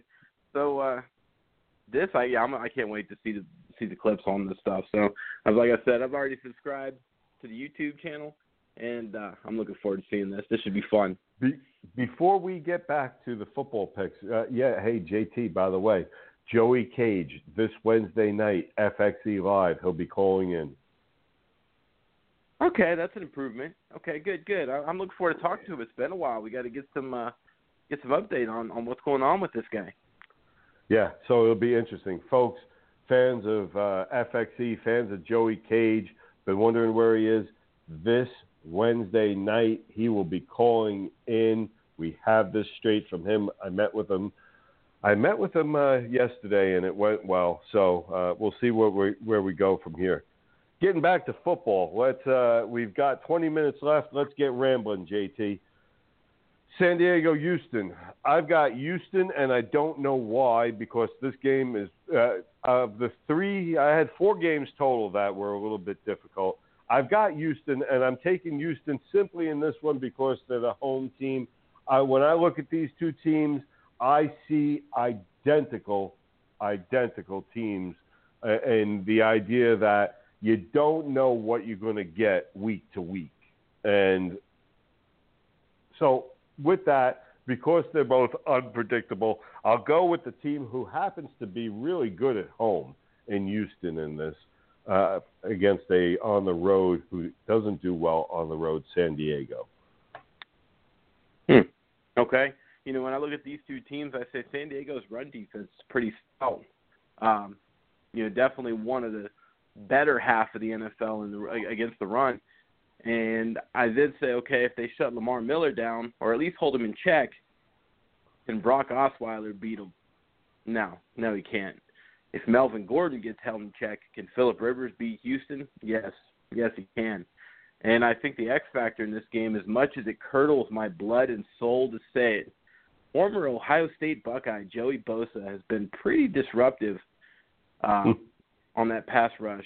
And the weak tackle play that you've seen from Houston this year, I think, is going to factor into this.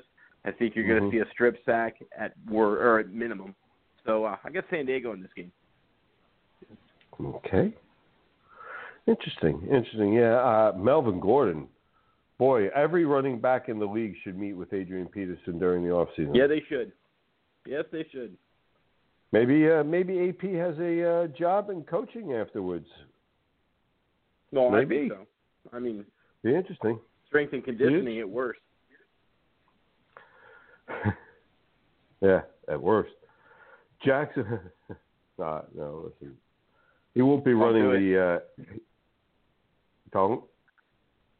Don't I do it. gonna- Uh, he won't be running the Minnesota Vikings daycare center for the employees. Oh, you know, you really need to show more respect for one of the best switch hitters of all time. oh, wow. Thank you. All right, now I don't feel so bad. All right, now I can move on happily to Buffalo over Jacksonville, traveling to Buffalo on this one, folks. Let's switch gears to uh, Jacksonville versus Buffalo. Oh, you're that's Mrs. Jester's team. I believe Mr. Jester should lead this off. Oh, jeez. Yeah, and that's why, listen, folks, I'm going to make this one quick, okay? Jacksonville really doesn't care about Gus Bradley or his damn job, okay? And Jacksonville stays a mess against Buffalo team that is a little underrated, to, in my opinion. I'm taking Buffalo. Okay, you- so I need to put that out on Facebook. You know, and make sure I uh, tag Mrs. Jester that Mr. Oh, Jester's taking I Buffalo. knew you would. So I- I'm learning how to tag on there now. See, look out. Uh, but anyway, I look at this and say it's always a red flag when an organization comes out voluntarily and says we still believe that Blake Bortles can be a franchise quarterback. Yeah, that's like the old vote of confidence for the head coach. Team's in Mhm. disarray. The offense is in trouble. The defense is in trouble. Buffalo has those games where LeSean McCoy's hurt. Who cares? Somebody else comes in and seems to do just as well, or at least close to it. Sammy Watkins has been activated for this game, and I believe that will be the deciding factor as Buffalo beats the hapless Jaguars this Sunday. I have news for uh, Mr. Bortles. Now, uh, he has shown where he has abilities, and then you have this year. Now, Mr. Bortles, uh, if I may, sir, make a suggestion, you better find those talents soon because you, you understand this and how the NFL works. Okay, let me explain some to you. Maybe you don't understand this. Okay, if the coach that brought you in there gets fired, Right. there's a Right. good chance that the coach coming in, if he doesn't like what he sees, will be bringing in his quarterback. Just His a hint guy. there, guy. You know, and if I can borrow a line from one of my favorite movie uh, characters. Frank Drebin, Blake, this could be your last chance, and I don't mean one of those Steve Howe last chances. Yeah, not one of these Steve Howe last chances. You you better do something with the rest of this season because you know what? You're auditioning for the next coach. Just remember that. Or the next team. Yeah, or the next team. Exactly. Cincinnati, Baltimore. JT, go ahead. Uh, to me, this one's easy. AJ Green out. Giovani Bernard done for the year. The Bengals just haven't looked like the breakout team of 2016, the Super Bowl possibility that somebody led us to believe. Um, it's just not looking that way for the Bungles. The injuries are piling up. I just don't see any way they win this game. Baltimore's defense is getting healthy. Their offense, Dixon, I think you're going to see more touches for Dixon this week. If he's available in fantasy, go get this kid. He's starting to show what they believed he had when they drafted him. And I think Baltimore actually wins this easily in the divisional matchup. I see Baltimore as a team that's going to continue getting stronger as the season goes on, goes on, goes on, goes on. Keep getting better, keep getting a little bit more healthy, keep getting things going. A little bit more work with uh, Perriman and uh, and all this. Get Flacco, get used to all the offensive pieces now. Uh, uh, you know, get Dixon in there, get him used to things. Uh, again, I see a team that just is going to continue to get better as you've mentioned, Cincinnati seems like the team that is clearly going to be on the decline thanks to injuries. I too am going Baltimore. San Francisco Jester, at my Jester, real quick. yeah.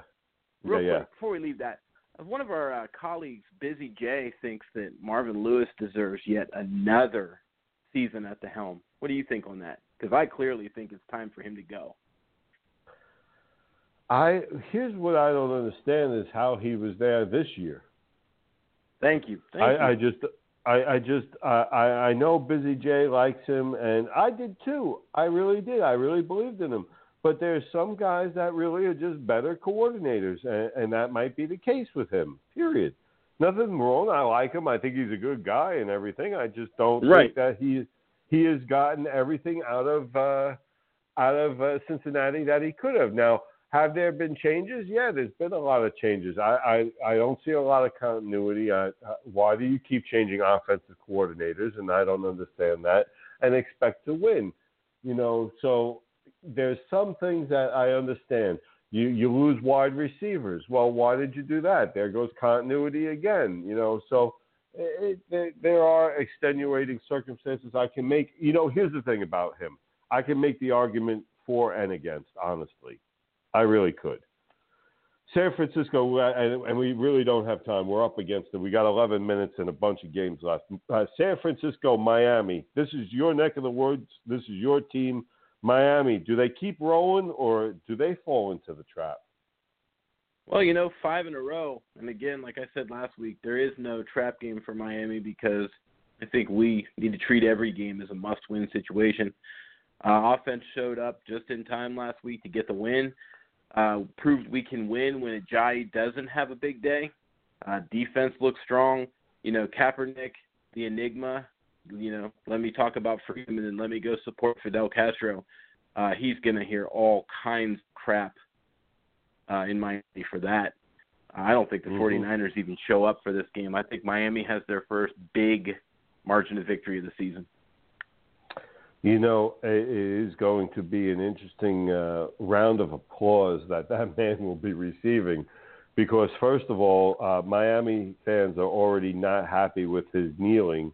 And in a city where it is has a rather large Cuban population, Just a little. yeah, yeah, that might not be good. Here's the thing: I say Miami wins, and here I think Miami wins not by a lot. And here's hmm. why: I, I I think those offensive line injuries are going to come into play. You're not going to see Ajayi have that big game this week, and I could see them struggling. I could see them winning, but I could see them struggling in a close one against San Fran. Seattle, Tampa Bay. I have absolutely no reason to say anything but Seattle. Sorry, guys. Love you, Tampa. You've got way too many problems on defense to handle that Seattle offense, and Russell Wilson yeah. in particular. Yeah. In four words, Thomas Rawls is back. Mm-hmm. And that's the catalyst. That was a catalyst for Seattle last year. It's a catalyst for Seattle this year. Russell's healthy. Graham's healthy. Baldwin's healthy. Seattle. New England Jets. A good well, if you're one of those if you're one of those people who believe Tom Brady is questionable to play, this may be a tough game to pick. I'm not one of those people that believe that Tom Brady's questionable to play in this game. Uh, no Gronk, who cares? Martellus Bennett can step right in and fill the role for him. They did start to find Malcolm Mitchell last week, uh, a guy that we talked about several weeks ago. Should be on your radar in fantasy. Starting to look like somebody Brady likes. Uh, I think New England wins this big.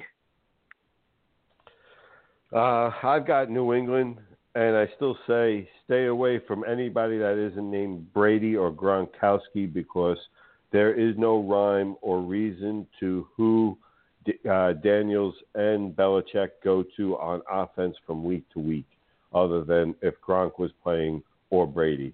If those two names are in the lineup, you take them. Everybody else with Gronk out, take, you go Bennett though. Uh, yeah, with Gronk out, you go Bennett. But again, you know, you, here's the thing: it could be Dion Lewis's turn this week. It could it be. Could be. It could be Garrett Blount's turn this week. It could. You know, now let's let's see. Oh wait, aren't we due for an Edelman week? I hope not. Aren't we due for an Edelman week? This is the perfect matchup against the uh, against a, a, a, a Jets secondary. I can see Edelman having a big week this week, folks. Um, and, I, and I'm just going to go New England. So Edelman's my my guy on that. Daily fantasy people, go ahead, take him. Um, Carolina, Oakland. Carolina, Oakland. Here's a matchup hmm. that at first probably sounded better at the beginning of the season than it does now. Me personally, I'm just I'm going to tell you. I'm going to, in the interest of time, I'm going to keep it short. I'm going to go Oakland and ask JT who he has and why.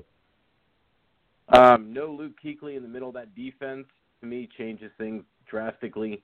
I think Carr, Cooper, and that running game for Oakland will be too much for Carolina. Got injuries on Carolina, both sides of the ball, and it's not not something that you want facing a team that is really getting uh, uh they're getting stronger as the yeah, season white hot. On. Getting stronger. I just don't understand. And yeah, you can't go in there, and you certainly can't go out uh, go against them with your leader on defense missing. So I've got Oakland. You got Oakland. We're moving along. Kansas City, Denver. In Denver. Uh, JT, I'm going to let you go first. Yeah, that's that's a tough matchup. This was another game that gave me some issues, but uh, I know we're we're against it on time. I look at it and say I think Kansas City's short passing game plays right into the hands of aggressive corners like Talib and Chris Harris, um, and I think Denver's got enough on offense to get through this game. So I think Denver wins. Uh, Talib is now on Twitter, by the way. He said he wouldn't. That now he is. That's a scary thought. Yeah, because he's a he's an unfiltered kind of guy. Yeah, he's a you know, type first, think later kind of guy. I had I had a problem with this game. This was the this was number two on my list of four of toughest games. Uh, the toughest game again was the Arizona Atlanta game. This was number two on that list. I had KC written down and I changed it and went with Denver, just simply because they're home. And, and my problem was this: Peters. I mean, uh, um, the corner is back this week. Quick, his name. Quick, we're running out of time. Talib, Talib's back. No, no, no. For uh, for for Marcus Kansas City, Marcus Peters. Thank you. I couldn't think of his damn first name. Marcus Peters is, uh, is back this week. So that's going to help that KC defense. I just, I'm sorry. I, am still going to go Denver, but I, I'm nervous about it. I think it's going to be a real tight one. Folks, last up, Monday night, we have a matchup Green Bay Packers versus the Philadelphia Eagles. Monday night football. JT, I'm going to let you go first because I actually have a player profile I want to go over with everybody if we have enough time. Right. So I'm going to let you go first. Um, short and sweet. You look at Green Bay's defense over the last four games; it's given up almost 1,300 yards passing and 11 touchdowns. I wrote them off a few weeks ago. The team is in disarray. Um, Philadelphia just seems like one of those teams like Baltimore that's going to get better each week. So I think Philadelphia wins this game. I have uh, Philadelphia as well, and I have Philadelphia finding somebody. You know, they tried to get Treggs involved, and, and the problem with Philadelphia right now is they're having it's no secret large problems getting a, a wide receiver that they can depend on, folks. And for you fantasy people out there, if you're in dynasty leagues that I'm not in, he's available. He's available everywhere. right. Uh, right. But if you're in my league, uh, he's not available, and there's a reason why. Paul Turner, just activated from the practice squad, is not available in my leagues. Let me just give you a quick one. We've got just a couple of minutes, and I'm going to tell you why. Go grab him, go stash him in your keeper league right now. All right, he's undrafted, 5'10.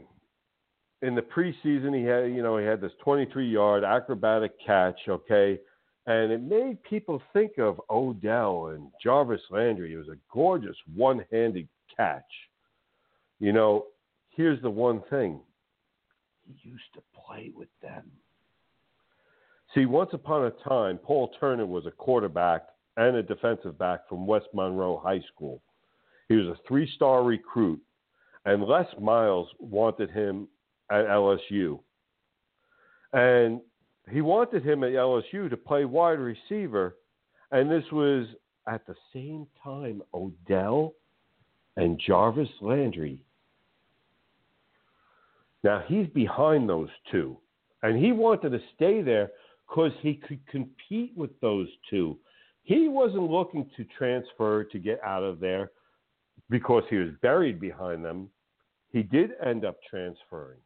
He transferred from Louisiana Tech, and you got to excuse this guy. He's not flamboyant. You know, when he did that 23 yard catch during the preseason, a preseason that JT, there was one guy who led every wide receiver in the preseason in catches total number of hmm. catches. It was Paul Turner. There was a guy who led all wide receivers in yards, 165, Paul Turner, preseason. Now, this is a guy, he did leave LSU. He went to Louisiana Tech, but here's why he went. He's the kind of guy, he went to go be closer to his family to help out with his grandma. The parents are busy people. Dad's a police captain. Mom's an accountant. He had to tend to grandma. So he went to Louisiana Tech, where he was second only to the guy who'd been there for a little bit, Rueben Randle, former NFL player. Here's how he rates up, and here's the difference if you go to LSU or if you go to Louisiana Tech.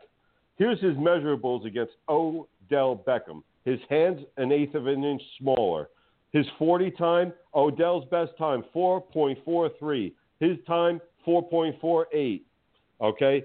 He benched 18 reps. Odell, 7 reps. Vertical leap, Odell, 38.5. Paul Turner, 39 flat. Broad jump, Odell, 10 feet, 2 inches. Paul Turner, 10 feet, 10 inches. He can out jump Odell. He can run with Odell. He has the same size hands as Odell. All because he didn't get the flash doesn't mean he doesn't have the tools. Now, given the opportunity, what will Paul Turner do? I am the fantasy jester. That's our nugget for today. Free cheeseburger for listening. Go to the drive through, come back around, tell me you didn't get a cheeseburger.